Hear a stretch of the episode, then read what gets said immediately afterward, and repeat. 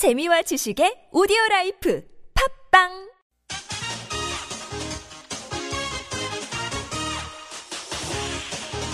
열린 아침 김만흠입니다. 3부 시작합니다. 열린 인터뷰 두 번째 시간인데요. 최근 들어서 여성을 상대로 한 범죄가 잇따르고 있습니다.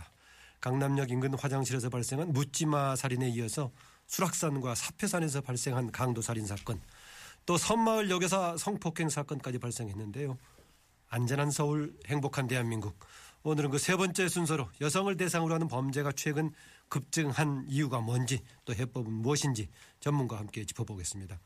방송 들으면서 의견 주실 분들은요. 50원 유료 문자 샵 0951이나 카카오톡 플러스 친구 TBS 라디오로 보내주시기 바랍니다.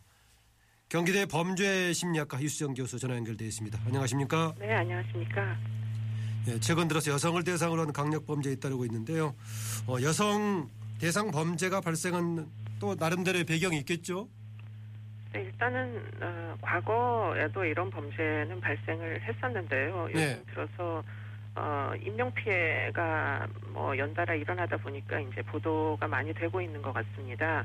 가장 기본적인 이유는 이제 여성의 저항 능력이 예. 남성에 비하여 현저히 떨어지기 때문에 어, 뭐 여성을 대상으로 어, 돈을 노리고 벌어지는 범죄부터 결국은 살인 사건에 이르기까지 어, 여러 가지 범죄들이 많이 벌어진다고 보입니다. 예, 뭐 가장 큰 이유가 저항 능력이 상대적으로 남성에 비해 취약하다 여성이 이 점이 있군요. 그 여성을 범죄 대상으로 삼는 가해자들의 심리는 어떤 겁니까? 어, 다양한 이제 그 이유가 있을 수 있는데요. 여성을 대상으로 하는 범죄 중에 많은 비중을 차지하는 것은 사실은 폭력이고요. 그 중에서도 사실은 성폭력입니다. 그렇기 때문에 어, 성적인 어떤 뭐 착취를 목적으로 하는 그런 범죄가 여성을 대상으로 해서는 가장 많이 일어난다고 볼 수 있고요. 예. 그런 이제 가해자들의 심리는 결국에는 뭐 여성에 대한 다양한 종류의 이제 성을 대상화하는 또는 이제 일부는 어떤 성적 습격에 있어서 심각한 문제가 있는 이런 이유들이 이제 범죄의 이유가 되고요. 예. 그 외에 이제 돈이나 뭐 묻지마 살인은 최근에 이제 몇 건 발생한 것이 있는데 이런 경우에는 이제 여성을 대상으로 하는 어, 적대감이나 또는 뭐 금전을 목적으로 벌어지는 일들이 예. 있습니다. 이 교수님 이렇게 소리가 전화 연결이 혼선이 되어서요. 끊었다 다시 연결하겠습니다. 잠깐만요. 예. 어, 지금 어, 경기대 범죄심리학과 이수정 교수와 전화 이수정 교수와 전화 연결하고 있는데요. 이번 주에 이제 최근에 각종 사고 사건 안전사고 관련된 문제가 있어가지고요. 이 시리즈로 진행을 하고 있습니다. 오늘은 여성 대상 강력 범죄 문제에 관해서 논의를 하면서 그 근절 대책에 관해서 전문가 연결해서 어, 이야기를 나누고 있는데요. 경기대 범죄심리학과 이수정 교수와 전화 연결하고 있습니다. 가끔 이렇게 전화 연결하다 보면은 요새 혼선이 생겨서 잡음이 생기는 경우가 있어서 중간에 이렇게 끊어서 다시 연결하게 되기도 합니다. 청취자 여러분 양해 말씀 부탁드립니다. 이 교수님, 예, 아직 연결이 안 됐군요. 어, 근래 와서 이제 많이 보도가 되기도 하지만은 또 사회가 계속 진행이 되면서 이런 사건이 느는 그런 경향도 있습니다. 어, 뭐, 이 여성이라, 여성, 남성 구분 없이 범죄가 일어나고 있지만은 상대적으로 여성의 경우에 남성에 비해서 저항 능력이 취약하다 보니까 여성 관련 범죄가 증가하고 있다. 이 근본적인 원인이다라는 지적도 해주셨는데 아마 대부분 공감할 겁니다. 이 교수님 다시 연결돼 있습니, 있습니까? 네, 예. 네, 네. 에, 조금 이제 소리가 깨끗합니다. 서마을역에서 집단 폭행 사건도 그랬었지만 이번에 그 사패산 살인 사건 역시 금품 갈취 목적 외에 그 성폭행 의도가 있었다는 사실이 뒤늦게 밝혀졌는데요. 남성과 달리 그 성폭행 대상이 될 수 있다는 점 여성 상당히 그 걱정도 많고 불안감도 있고 그럴 건데 그렇지 않겠습니까 이게? 네, 뭐 어느 여성이나 사실은 성폭행의 피해에 대해 두려움이 없는 사람은 없을 겁니다. 그런데 지금 어, 성폭행이라는 것이 사실은 심각한 지금 이번 사건처럼 강간 사건부터 지금 아주 사소한 성범죄 예컨대 지하철에서 일어나는 뭐 이런 접촉 어, 성범죄나 아니면 도찰 같은 성범죄까지 네. 아주 다양한 것들이 있기 때문에 사실은 여성들이 어, 공포심을 갖는 것은 사실은 굉장히 현실적이다 어떻게 보면 어, 공공장소에서 얼마든지 이 다양한 종류의 성범죄에 노출될 수 있다는 두려움들을 가지고 있죠. 예. 그런데 이렇게 화장실, 등산로, 심지어는 지하철 이런 게 공공장소고 일상적으로 상당히 자주 접하는 공간인데 네네. 이렇게 일상적으로 접할 수 있는 장소, 이런 공개된 공간을 범행 장소로 택하는 이유는 뭐라고 보십니까? 일단 그와 같은 공개된 장소는 사실은 피해자들이 피해자를 어, 피해자에게 접근하는데 굉장히 용이한 장소들이라는 데에 공통점이 있다고 보입니다. 예. 이제 화장실 중에 특히 공용 화장실 같은 경우에는 여자들이 사용을 안 할 수 없는 공간이기 때문에 결국은 기다리다 보면 결국은 대상, 자기의 공격 대상이 되는 여성들이 이제 방문을 하게 되어 있고요. 예. 등산로 같은 경우에도 여성들이 혼자 등산하는 전혀 방어의 가능성이 없는 상태로 등산을 하는 혼자 등산객들이 존재하기 때문에 그런 점을 이미 피해자들이 누구보다도 잘 알고 있습니다. 그렇기 때문에 여성을 노리는 피해 피해자들은 이제 이 여성들이 방어 불가능한 순간이 언제인지를 보고 결국은 접근하는 것이기 때문에 이런 어, 상황이 이제 벌어지는 거죠. 예. 그 재발 방지 대책 관련해서 정부에서 방금 전에 지적하신 화장실 관련해 가지고 어, 신축 건물의 경우에 남녀 화장실 분리 설치를 확대한다는 것인데 이것도 대책 중에 하나가 될 수 있겠습니까? 네, 뭐 어, 완전히 어, 관계 없는 이야기가 전혀 아닙니다. 사실은 이 공용 화장실이라는 것 자체가 아, 아, 뭐 지금 이 시가 이시 이 시대까지 우리나라에 이제 한다는 거 선진국인데 뭐 적절하지 않아 보였고요. 지금 이런 것들은 사실은 꼭 범죄 피해 많이 아니더라도 어, 좀 어, 바꿔줘야 되는 그런 이제 관행이라고 보입니다. 그렇기 때문에 이러한 이제 환경 개선 사업부터 어, CCTV를 부착하고 또 CCTV에서 끝나면 되는 것이 아니고 결국은 치안 지역이 확보가 돼야 되기 때문에 어, 뭐 도서벽지나 산간 지역 이런 데도 결국에는 이제 그 치안력이 미칠 수 있게 다양한 종류의 방법을 강구해야 된다고 보입니다. 예. 그 최근 발생한 사피산 살인 사건의 경우에는 그 수락산 사건 발생한 지 불과 열흘 만에 발생했는데 그냥 개별적으로 따로따로 발생했다고 볼 수도 있겠습니다만 혹시 모방, 모방 범죄일 가능성도 있는 겁니까?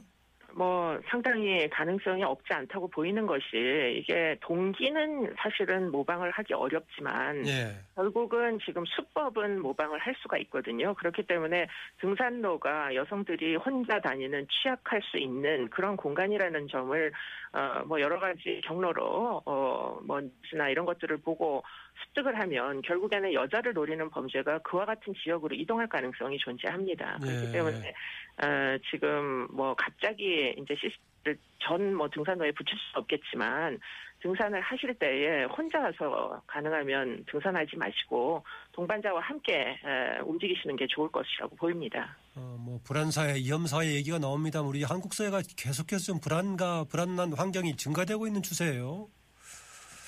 네, 그렇게 보이죠. 지금 최근에 예. 벌어진 일들을 보면. 예. 네.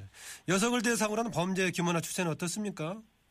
지금 이제 통계치를 분석하는 것은 사실은 정부에서 꼭 해봐야 되는 일이라고 보이는데요. 예. 지금 이제 여성을 대상으로 하는 범죄는 전체적인 강력 범죄가 감소하는 데 비해서 이 여성을 대상으로 하는 강력 범죄는 지금 증가 추세에 있거든요. 예. 그렇기 때문에 전체 이제 살인 뭐 사건의 비율이나 강도 사건의 비율이 감소하는데 왜 여성을 대상으로 하는 이 사건들은 늘어나는가 하는 것을 이제 주목해야 될 부분인데요. 예. 제일 중요한 비중을 차지하는 것은 성범죄의 증가입니다. 지금 성- 성범죄는 전혀 감소 추세로 돌아설 기미를 보이지 않거든요. 아, 여성 범죄, 여성을 상대로 한 범죄 중에 특히 성범죄가 증가하고 있다. 네, 예. 지속적인 증가 추세를 보이고 그리고 살인 통계에서도 우리가 눈여겨 봐야 될 것이 선진국은 살인 사건이 이제 보통 남자들 사이에서 폭력 때문에 많이 발생합니다. 예. 그렇기 때문에 이제 그런 사건들이 많은데 비해서 우리나라의 살인 피해자들의 비율을 보면 여자들이 반이 넘거든요. 아, 그렇기? 때문에 외국의 한 어. 20, 30%에 비해서 우리나라의 한 50%가 여성이라는 점은 이게 목숨을 잃는 여자들의 수- 비율이 우리나라는 선진국에 비해서 높다 이런 이야기인데 어. 그러면 지금 결국 총기가 컨트롤이 되는 우리나라에서 오히려 여자들이 더 많이 많이 상대적으로 죽는 이유가 뭔가 사실은 잘 분석을 해봐야 될 필요가 있는 것이 이 여자들의 죽음의 많은 가해자들은 아는 사람들이에요 주변에 있는 예. 그렇기 때문에 주변에 있는 사람들의 폭력에 의해 가지고 결국은 사망한다는 이야기가 나오는 거거든요. 예. 그래서 결국 이런 목숨을 잃는 여성들의 사례를 줄이려면 이 상습적인 폭력을 통제하는 방법을 사실은 형사 정책적으로 고민을 해야 될 필요성이 있다 이렇게 보입니다. 예, 주로 다른 나라들에서 남성 간의 다툼이라든가 갈등 속에서 살인 사건이 나오는 경향들이 있는데 우리나라에서는 살인 사건에 여성의 피해가 절반이 넘는다고 하니까는 굉장히 이거 주목해서 대처 방안을 마련하겠군요. 네, 그렇습니다. 예, 예. 어, 어쨌든 간에 뭐 재발 방지 대책이고 어떤 개선 대책인데 정부가 내온 대책 살펴보면은 그 중에 하나가 강력범죄 형사처벌 기준을 대폭 강화한다. 효과가 이 부분에 관해서 일정하게 있겠죠? 네, 있다고 보입니다. 특히 이제 강도 사건도 여성들이 치사에 이르는 경우들이 꽤 많이 있거든요. 예. 남자들보다 강도 치사의 여성 피해자가 더 많습니다. 그렇기 때문에 이런 식으로 어, 여성을 노리는 범죄들을 어, 사전에 미리 일종의 위화감 같은 거를 느끼게 하려면 예. 지금 예. 형사처벌의 기준을 강화한다라는 발표는 나름의 의미가 있다고 보입니다. 네, 지금 여러분께서는 여성 대상 강력범죄 관련한 문제 또 예당 근절대책 관련해서 경기대학교 이수정 교수와 인터뷰를 듣고 계십니다. 어, 이제 뭐 여러 가지 과정들이 있겠는데 아까 말씀을 드렸던 화장실 분리 설치도 있지만 범죄 취약 지역에 CCTV 확충한다 이런 것들 개선 사업 필요하다. 환경 개선 사업도 역시 우리가 대책 중에 하나가 되겠죠. 네, 물론 그렇습니다. 공공장소의 취한 능력을 높이는 것은 꼭 여성들을 위해서만이 아니거든요. 네. 그렇기 때문에 다양한 종류의 이제 안전한 시설을 설치한다라는 것은 국민 모두에게 좋은 어 뭐 대책이 될 수 있기 때문에 그런 대책을 지속적으로 펴 나가는 것은 옳은 방향이라고 보이는데요. 네. 다만 아까 말씀드린 대로 여성들을 좀 더 상대적으로 많이 보호하기 위해서는 여성들이 왜 희생양이 되는지를 좀 분석을 해서 그 대목에 대한 어, 뭐 특별한 대책도 사실은 일부는 필요하다 이렇게 보입니다. 한때 뭐 CCTV 설치 관련해 가지고 너무 개인에 대한 감시망이 촘촘하는 거 아니냐는 논란도 있었는데 이 부분에 대한 논란은 해소가 됐습니까? 논란은 여전히 존재합니다. 예. 그렇기 때문에 CCTV를 어, 뭐 부착해야 되는 지점은 상대적으로 굉장히 제한이 돼 있고요. 사적 영역을 침범하도록 CCTV를 부착할 수는 없습니다. 예. 그런데 제가 아까 말씀드린 대로 여성들은 생각보다 사적 영역에서 폭력으로 희생을 많이 당한다 라고 말씀을 드렸잖아요. 예. 그렇기 때문에 이제 그런 부분에 대한 대책도 함께 마련이 돼야만 이 목숨을 잃는 여성들 또는 성폭력에 노출되는 여성들을 구제할 수 있다 이런 이야기가 나오는 것이죠. 네.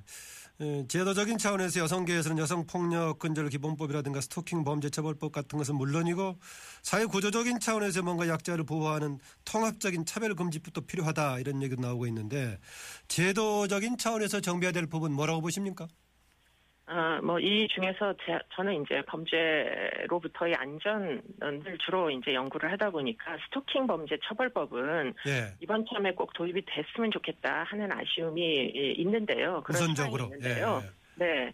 이 스토킹이라는 게 사실은 인명피해, 여자를 노리는 인명피해들이 많은 경우에 아는 사람에 의해서 발생한다고 아까 말씀드리지 않았습니까? 그렇기 예. 때문에 지금 그 전에 목숨을 잃기 전에 어떤 일들이 벌어지는지를 분석을 해보면 대부분 감시 감독을 하고 스토킹을 하는 이런 행위들이 이제 존재합니다. 뭐 헤어진 애인의 주변을 맴 돌다나 맴돌다거나 또는 이제 뭐 이혼한 아내 집 근처를 가가지고 뭐 계속 감시 를 한다거나 이런 종류의 일들이 벌어지거든요.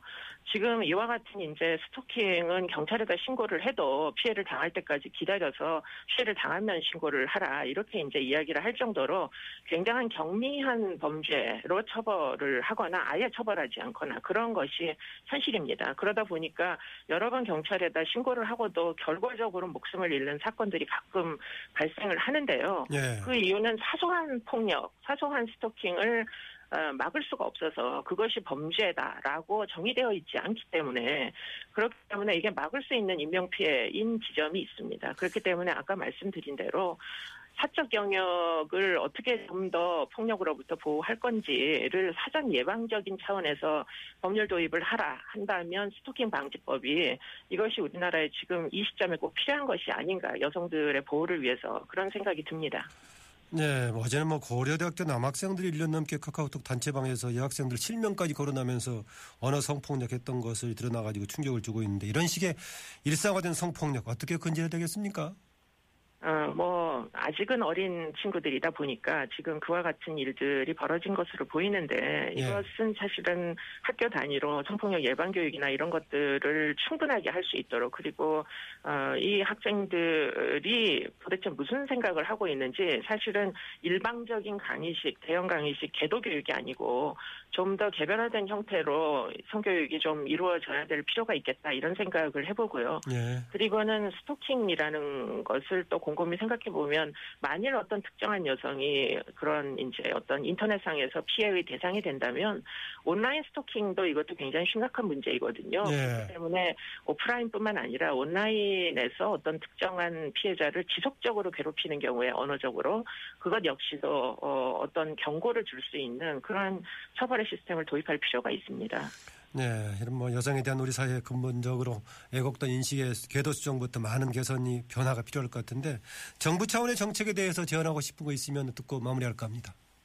지금 마지막으로 제가 드리고자 하는 말씀은 여성을 대상으로 하는 범죄 중에 상당수가 여러 번 전과가 있는 누범자들에 의해서 벌어지는 그야말로 예고된 것과 같은 위험 예. 이런 이제 출소하자마자 6개월 이내로 여성을 대상으로 뭐 강도치사 또는 뭐 살인에 이르는 범죄들이 연달아서 계속 어, 벌어져 왔거든요. 예. 이런 것들은 사실은 정부의 형사정책 시스템에 이 출소자들에 과- 관한 관리가 너무 허술한 거 아닌가.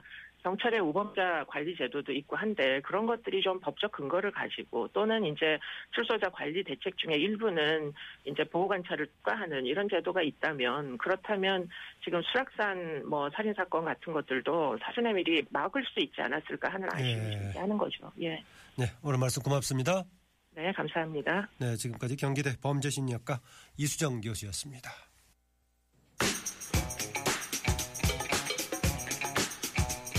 판결 속 궁금한 법률 이야기. 법으로 본 세상. 법으로 본 세상 양지열 변호사 자리했습니다. 어서 오십시오. 예, 안녕하세요. 예, 오늘 이야기해볼 주제는 롯데그룹의 비자금 조성에 관한 내용이라면서요. 예, 그렇습니다. 검찰이 어제는 그 2차 압수수색까지 들어갔다던데 롯데 비자금 사건 처음 발단부터 어제 압수수색까지 일단 한번 정리해 볼까요? 어, 사실 이게 롯데 하면 먼저 떠오르는 게 저는 보통 이제 백화점 같은 게 먼저 떠오르는데요. 지금 나오는 상황이 글자 그대로 이게 만약에 검찰에서 잡고 있는 혐의가 절반만 사실이더라도 거의 뭐 비례 명품 백화점 수준으로 많은 이야기들이 나오고 있었어요. 네, 그 사실 지난 10일에 먼저 이제 그룹 전체의 일종의 컨트롤 타워 격인 정책본부, 롯데호텔, 롯데쇼핑 이런 데 계열사 6곳을 압수수색을 했는데 예. 어제 이제 롯데 케미칼이나 롯데 건설까지 열 곳을 다 했거든요.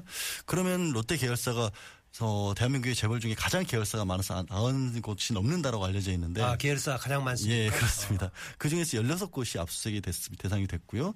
또 이번 압수수색에서 주목할 만한 것은 사실 처음 첫날 압수수색을 할 때 신격호 총괄회장의 거주 공간 롯데호텔에 있는 30층이 34층인가 30몇 층, 예. 그것을 바로 압수수색을 했고 또 신동빈 이제 후계자로 알려진 회장의 실제 주거지인 영빈관도 압수수색을 한 거거든요. 그러니까 예. 뭐냐면 다를 때의 압수수색과는 달리 재벌 총수의 안방을 바로 처음부터 뒤졌습니다. 그 얘기는 뭐냐면 검찰이 상당히 오랜 기간 내사를 해왔고 철저하게 준비를 해놓고 뭔가 그냥 단순하게 어떻게 보면 뭐 찾으려고 들어간 게 아니라 확인 작업 정도의 의미를 두고 있는 게 아닌가 하는 게 주변에서 분석이 나올 수 있는 게 저도 거기에 수긍을 하고요. 실제로 검찰에서 밝히고 있는 바로는 한 6개월 전부터 내사를 했다라고 합니다. 그런데 6개월 전부터 내사를 했다라는 거는 아, 사실 지난해부터 올해 초까지 이른바 형제의 난이라고 했었죠. 그 예. 신동균 회장과 신동주 부회장, 전 부회장과 이렇게 갈등을 겪고 있었고 그 과정에서 서로 이제 뭐 소송도 벌였었고 뭐 업무 방해다, 뭐 업무 정지를 해야 된다, 뭐 이사의 자격이 있냐 없냐 이런 부분 나올 때부터 그때 아마 이제 검찰에서 야, 이 대한민국 재계 5위인데 어떻게 우리가 롯데에 대해서 내부 사정에서 이렇게 모를 수가 있느냐라는 게 있었고 또 그 사이에 뭐 롯데- 형제난 사건이 발단이 됐다고 볼 수 있겠네요. 아무래도 제가 추측하기로는 이거 추측일 수밖에 없습니다만은 예. 그때 문제가 결정적인 어떤 계기를 준 게 아닌가 싶습니다. 음. 뭐 검찰에서는 아시겠지만 이제 대검 차원에서 평소에도 늘 어떻게 주요 기관이나 기업들의 비리 이런 부분들에 촉각을 세우고 있는데 그게 그쪽에 관심을 끌 수밖에 없는 상황을 만든 거죠 롯데가. 음, 롯데 이제 그룹의 구조 정말 보통 상식으로는 이해하기 어려운 이런 부분에 대한 문제 의식을 가지고 수사를 시작했을 수도 있다. 그때 형제인한 때 그룹 구조가 말씀하신 것이 나왔는데 그룹 구조를 알고 있는 사람이 아무도 없다라고 할. 정도로 음. 얽혀 있었고 어떻게 재계 5위라는데 이렇게 기업의 내용 같은 것이 공개가 전혀 안 돼 있느냐. 그러면서 사실 국정감사 자리에까지 나왔지 않습니까? 신동민 회장이 그러면서 이게 그랬는데 의원들이 태도가 예. 바뀌었었죠.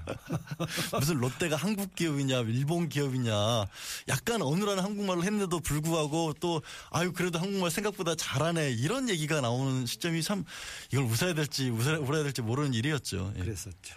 뭐 여러 가지가 걸려있긴 하지만 일단 그 중심에는 이제 비자금 사건의 중심에 있다고 볼수 있겠는데 여기 관련해서 검찰이 집중하는 것이 크게 이제 M&A하고 부동산 거래 두 가지인 것 같은데요. 이 M&A라는 게 롯데가 특히 이명박 정권을 거치면서부터 한 지난 10년 동안에 거의 36개 회사를 M&A를 합니다. 네. 그리고 비용만 해도 뭐 11조다 뭐 이전 정도 알만한 것들 뭐 있습니까. 우리가? 우리가 얘기를 들릴 언론에 많이 보도가 된 거는 예. 이제 중국의 홈쇼핑 업체로서 아. 럭키파이라는 게 있고 그다음에 이제 아실 만한 걸로는 어, 롯데가 전에는 주류 사업을 하지 않았었는데 두산 음. 쪽에 소주를 인수를 하면서 맥주 사업까지 같이 롯데가 뛰어들었거든요. 그렇죠. 그런 것들은 이제 큰 어떤 아, 일반인들에게 그게 있어서 지금 근래 10년 안에 지금 근래 10년 안에 이루어졌고 그 기업 규모 자체가 거의 두 배 가까이로 커졌다고 합니다. 음. 그런데 그 과정에서 석연치 않은 부분들이 좀 있었고요. 말씀드린 것처럼 이제 중국의 홈쇼핑 업체 럭키파이라는 곳을 인수를 했는데 그때 당시에 이게 이미 부채가 굉장히 많았다고 합니다. 그런데 그걸 한 1,900억 원을 들여서 인수를 했고 그 과정에서 뭐 웃돈까지 좀 건너갔다는 얘기도 나오고 있고요. 그래서 사실은 또 형제에 나는 말씀을 드리는데 그때 신동주 부회장이 이제 신동준 회장이 자격이 없다라는 얘기를 하면서 했던 게 중국에서의 사업에서 실패로 한 1조 원가량 손실을 아하, 아. 입었다라는 얘기가 나오고 있거든요. 아, 저도 기억이 납니다. 예, 기- 아. 그런데 여기서 또 반전이 일어난 게 검찰이 밝히고 있는 바에 따르면 여기서 역분식 회계가 있었을 수도 있다라고 지금 보고 있거든요. 역분식회 예. 보통 분식 회계라고 하면은 세금 줄이려고 하는 것들도 세금을 줄이려고 하는 것도 있고 회사에서는 손실을 많이 입었는데 손해만 보고 있는데. 장부를 조작해서 이익을 본 것처럼 네. 감추지 않습니까? 그래야 이제 투자도 계속해서 받을 수가 있고 뭐 금융이나 이런 데서 이익을 볼 수가 있으니까 그런데 이건 역분식회계라는 거는 말씀드린 것처럼 실제로는 손해를 크게 안 봤는데 손해를 본 것처럼 장부를 만들었을 수 그리고 있다는 돈이 겁니다. 어디 빠져나갔을 수도 그렇죠. 있다. 그러니까 아. 내가 손해 봤다라고 해놓고 그거는 사실은 다른 주머니로 갔을 가능성도 있다라고 보는 거죠. 그런 네. 일들이 이제 M&A 과정에서 조금 있었다, 있을 가능성이 있다라고 검찰은 보고 있는 겁니다. M&A하다 또한 축인 부동산 거래 한번 짚어주시죠. 부동산 거래를 보게 되면은 참 돈, 돈을 버는 게 돈을 한 번 가진 분들은 이렇게 쉽게 벌 수 있구나라는 생각이 들 수밖에 없는 게 이제 쉬운 겁니다. 이제 자기네들끼리 사고 판 거죠. 그러니까 신격호 총괄회장 같은 경우가 소유하고 있는 땅을 내놓으면 예. 롯데의 그 많은 계열사 중에 한 곳에서 이거를 시가보다 뭐, 한- 뭐 시가가 예를 들어서 500억이다. 그러면 900억 가량에 사들이는 겁니다. 그럼 예. 그 차익이 거의 400억 가량이 생기지 않습니까? 그런 식으로 거래를 했던 혐의점들이 몇 개가 벌써 나와 있는 거죠. 어, 그러니까 뭐 그게 과대 계상이라고 볼 수 있겠죠. 일종의 과대 계상인데요. 과대 계상을 말씀을 하시니까 또 다른 부분은 이제 의혹을 받고 있는 부분들이 뭐냐면 롯데 케미칼 같은 곳들은 해외에서 원료 수입을 해서 그걸 가지고 국내에서 제조 판매를 하는 회사인데 네.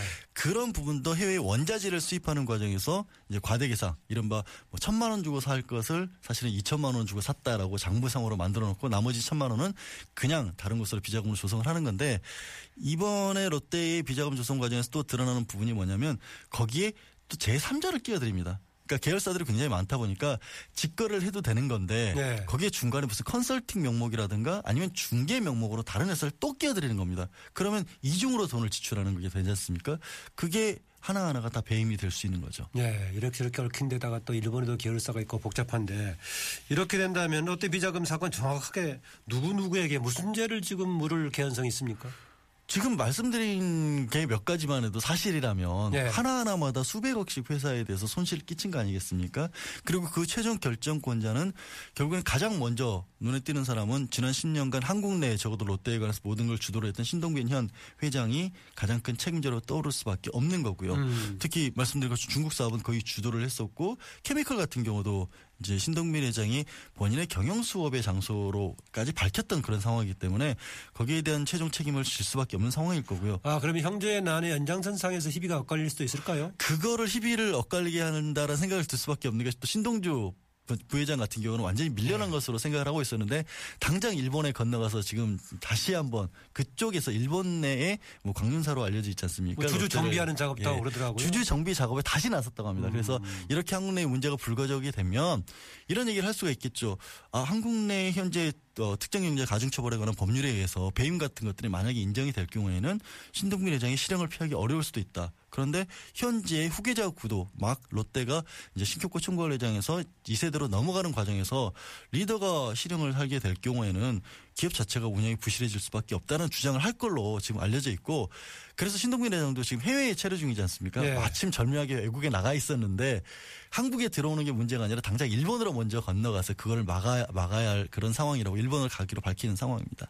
예, 어제 속보를 보니까 롯데 증거 인멸, 뭐 도가 지나치다 이런 기사가 있던데 찻대기에 컴퓨터 포맷에 뭐 여러 가지 있던데 당연히 증거 인멸 시도하면 법적으로 문제가 되죠.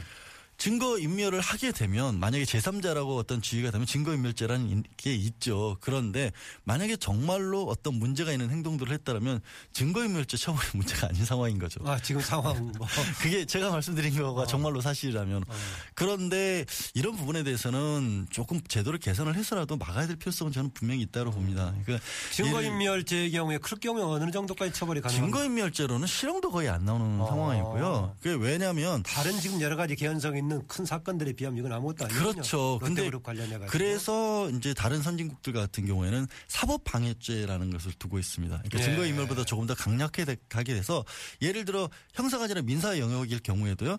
만약에 적극적으로 뭔가 증거를 감추거나 없앴다 그러면 문제가 되고 있는 죄를 그냥 인정해 버립니다. 그러니까 만약에 횡령으로 수사를 하고 있는데 횡령에 관해서 증거를 없애버렸다 그게 확실하다 싶으면 그냥 횡령을 아예 인정해 버리는 겁니다. 그러니까 그런 어떤 시도 자체를 안 하게 되는 거죠. 보통 통상 대기업들이 이런 압수수색 받을 때 어떻습니까? 어, 그런 사례들은 많이 있었죠. 그 특히 이제 롯데수사 증거인멸 시도하려고 했던 예. 당연히 있고요. 롯데수사와 관련돼서도 검찰에서도 어느 정도 정보가 빠져나간 것 같다. 그러니까 대비하고 있었던 정황들이 좀 보이기 때문에 내부자 색출 작업도 해야 된다는 저발 웃지 못할 상황까지도 벌어졌는데 그렇다고 보면 재벌 정도면 그뭐 기본적으로 내부자 뭐 연결 고리는 있겠네요. 어느 정도 왜 짐작하시겠지만 평소에도 이제 이른바 대관 업무라고 해서 음. 그 대기업들 같은 경우에는 뭐정 관계와 어느 정도의 관계를 유지하기 위해서 노력을 많이 하고 있지 않습니까? 그런 과정에서 정보 같은 것들이 들어갔을 수도 있고 또 이미 검찰이 6개월 가량이나 내사를 했다는 얘기는 내사 과정에서 접촉했던 사람들에 의해서도 조금은 알려졌을 수가 있죠. 물론 구체적인 압수수색 시점까지도 만약에 전달이 됐다. 그거는 또 별개의 문제죠. 그거는 정말로 큰 문제인 거죠. 예. 뭐 이번에 롯데 아까 수사 관련해 가지고는 하도 롯데가 지배구조가 특이하고 해가지고 문제 삼아서 검찰이 어, 사전에 내사를 시작했다라고 말씀하셨는데 지금 시기지 관련해 가지고는 혹시 박근혜 정부 말기 때 뭐 이게 기획사장 아니냐 아니면 최근에 여러 가지 법조비리 관련해서 뭔가 조금 이걸 덮기 위한 거 아니 이런 얘기 나오던데 일리 있는 이야기로 보십니까? 저는 뭐 그거를 덮기 위해서 목적이 거기에 있다라고 믿고 싶지는 않습니다만은 그런 효과가 있는 건 사실일. 것 같습니다. 왜냐하면 이제 당연히 어떤 레임덕이라는 얘기가 정권청에서 나오고 정권 말기에는 늘 그런 식의 사정들이 있지 않습니까? 근데 롯데 같은 경우에는 그런 거를 하기에 굉장히 좋은 어떤 케이스입니다. 말씀드린 것처럼 이 롯데의 지배구조 자체가 굉장히 복잡하고 형제에 난 과정에서 국민 여론도 별로 좋지 않았지 않습니까? 그래서 롯데에 대해서 수사를 한다 그래도 반관 같은 걸 불러일으킬 가능성도 별로 없고 롯데가 어떤 뭐 기술 집약적이라든가 산업적인 그런 데가 아니지 않습니까? 또 대부분 소비재, 유통재 이런 데니까 수사를 하더라도 경제에 크나큰 어떤 무리요? 음, 무리를 주지 않을 것으로 보이고 또 뭐 여러 가지 그런 이유에서 지금 말씀하신 것에 관한 효과를 거둘 수는 있겠죠. 예. 그런 효과를 거두려고 하겠지만 우리는 또 주목을 해야겠죠? 그 외의 부분들 말씀하신 것처럼 다른 것들 있지 않습니까? 처음에 이 사건을 촉발시킨 홍만표 변호사 사건이라 또 네. 현재 진경준 검사장에 관한 문제 이런 것들을 검찰 내부의 문제는 끝까지 지켜봐야 합니다. 네. 오늘 말씀 고맙습니다. 네, 고맙습니다. 네, 지금까지 법으로 본 세상 양지열 변호사였습니다.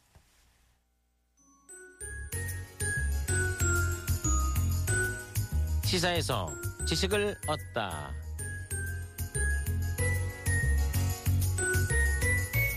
지난주 토요일 서울광장에서는 퀴어 문화 축제가 열렸습니다. 퀴어는 영어로 Q-U-E-E-R. 원래는 이상한, 색다른 이런 뜻이었는데요.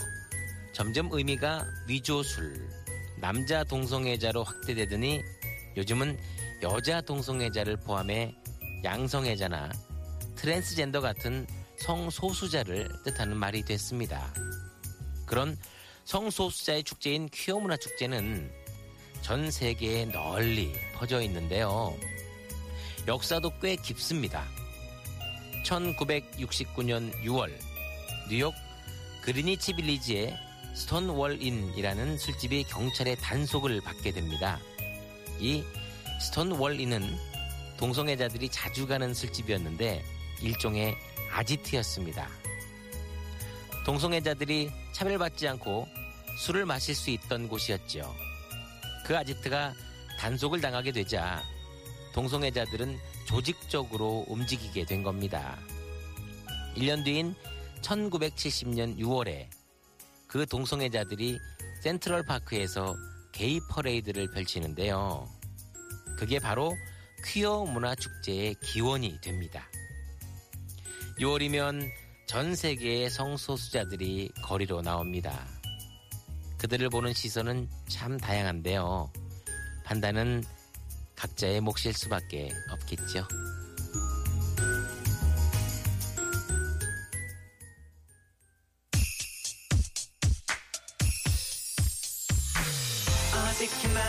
작은 시작. 작은 움직임이 안전을 책임져요. 나부터 시작해 만들어 나가봐요. 배려와 소통의 안전운전. TBS와 동아일보가 함께하는 교통문화 캠페인. 시동 켜요. 착한 운전. 2주 전 이 시간에 그 음주운전으로 인한 사망자가 최근 크게 줄었다 이렇게 전해드렸었는데요. 지난 주말 인천에서 음주운전 사고를 당해가지고 일가족 3명이 숨지는 안타까운 사고가 발생했습니다. 자세한 내용 동아일보 사회부 박성 기자와 함께 알아보겠습니다. 어서 오세요. 네, 안녕하세요. 그 일가족 3대가 목숨을 잃은 참 안타까운 사고였어요. 네, 사고가 발생한 건 지난주 금요일 11시 아주 밤늦은 시각이었습니다. 인천 청라 국제도시 한 교차로에서 신호 대기 중이던 승용차를 SUV 차량이 속도를 줄이지 않고 달려와서 그대로 들이받은 사고였습니다. 네. 이 대기 중이던 피해 차량은 약 30m 이상 튕겨져서 왕복 8차선 도로 맞은편에 있는 그 배전 박스 그리고 가로수와 부딪히고서야 겨우 멈춰섰는데요. 이 차에 타고 있던 운전자 40대 여성과 또 60대 어머니 그리고 5살 아들이 안타깝게 목숨을 잃었습니다.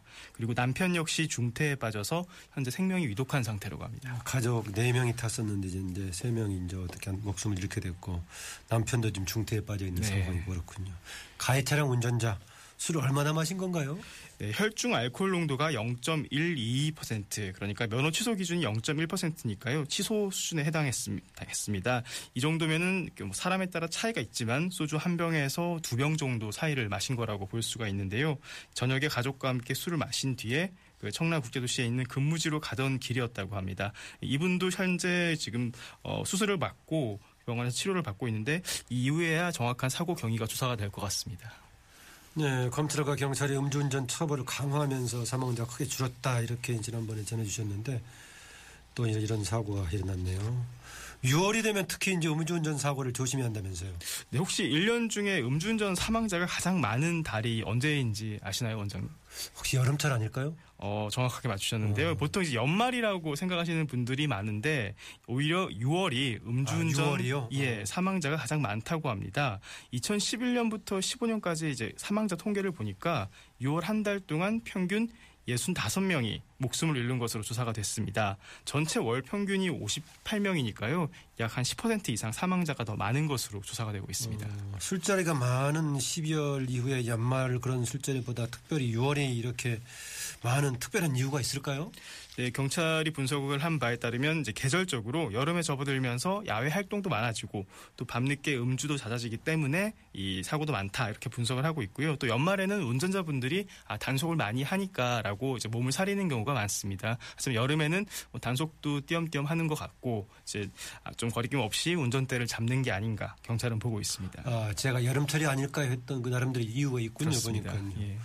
음주운전 뭐 단속을 피해서만 해결되는 문제는 아닐 것 같은데요. 그렇죠? 네, 음주운전은 살인행위다라는 인식이 필요합니다. 어제 수원지검에서 굉장히 수원지검이 강력한 이제 본보기를 보였는데요. 예. 혈중 알코올 농도 0.213%. 그러니까 이분 같은 경우에는 막걸리 한 세너 병을 마셨다고 지금 진술을 하고 있는데요. 이 70대 운전자가 오토바이 운전자를 치어서 숨지게 한 사고가 있었는데 이 사고의 예. 사건에 징역 10년을 구형했습니다. 이 검찰이 음주운전 사망 사고에 이 위험운전 치사상죄를 적용해서 징역 10년을 구형한 것은 이번이 처음입니다. 아, 그랬군요.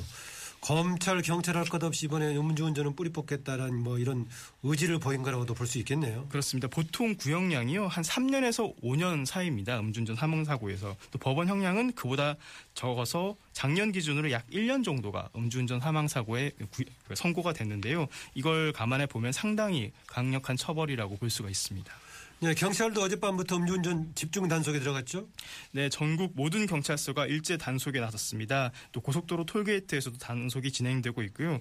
특히 이번에 사고가 난 인천은 시내 음주 단속 검문소를 평소보다 두 배 이상 늘려서 그물망식 단속을 하기로 했습니다. 네. 고속도로 톨게이트에서 진행이 되고 그렇다.